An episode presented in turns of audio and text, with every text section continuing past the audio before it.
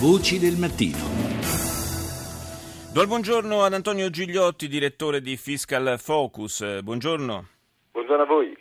Parliamo in chiusura di questa seconda parte di trasmissione dell'ISE. Intanto ricordiamo che cos'è l'ISE.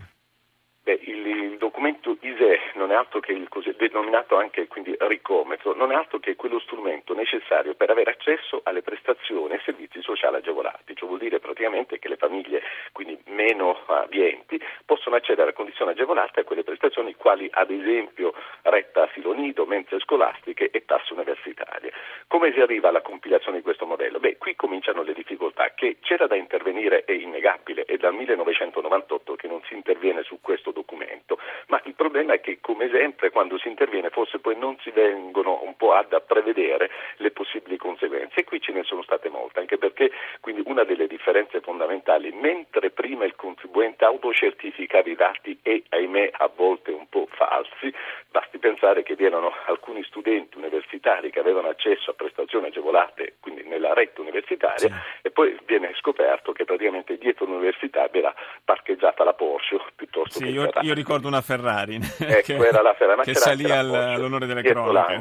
Quindi questo ovviamente è una questione abbastanza delicata perché vuol dire sottrarre la possibilità a gente che veramente ne ha bisogno. Adesso invece si volta pagina, si volta pagina perché quindi il, il modello in parte vengono inseriti dei dati del contribuente, in parte vengono acquisiti direttamente dall'Inps che ha iniziato a dialogare maggiormente con l'Agenzia delle Entrate, quindi va a verificare direttamente qual è il reddito e se lo prende e così come anche un'altra cosa molto importante, i dati bancari. Pensi che prima bisognava indicare un dato che era il saldo al 31 dicembre sul conto corrente. Alcuni furbetti cos'è che facevano? Immagini se c'erano 50.000 euro sul conto corrente, sì. quindi questo poteva danneggiare il contribuente.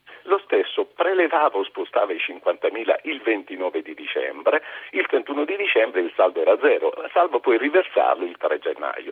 Adesso invece è stata introdotta la cosiddetta giacenza media, per cui se io anche faccio il furbo al 31 di dicembre, vi è quel dato un po' che va a scovare questi furbetti. Altra cosa un po' dolente in questi giorni è che praticamente il contribuente è impossibilitato a compilarlo data la complessità dei dati perché guardi l'ISE è il documento che poi manda l'Inps dopo aver presentato il cosiddetto DSU, che è dichiarazione sostitutiva unica, i cui praticamente soggetti in grado di compilarla sono i CAF, ma in questi giorni mm. c'è un po' di agitazione, non li stanno compilando perché l'Inps non ha ancora rinnovato la convenzione. Ultima cosa mi faccia dire, c'è qualche problema per quanto riguarda dati da inserire, perché hanno inserito molti altri elementi che rappresentano la ricchezza familiare. No? Le faccio soltanto un esempio relativamente all'immobile. Qui, ahimè, hanno inserito un valore maggiore rispetto all'anno precedente, perché prima si calcolava l'immobile facendo riferimento al valore ICI, oggi all'IMU, però hanno dimenticato che questo passaggio comporta un aumento dell'imponibile del 60%, morale della favola.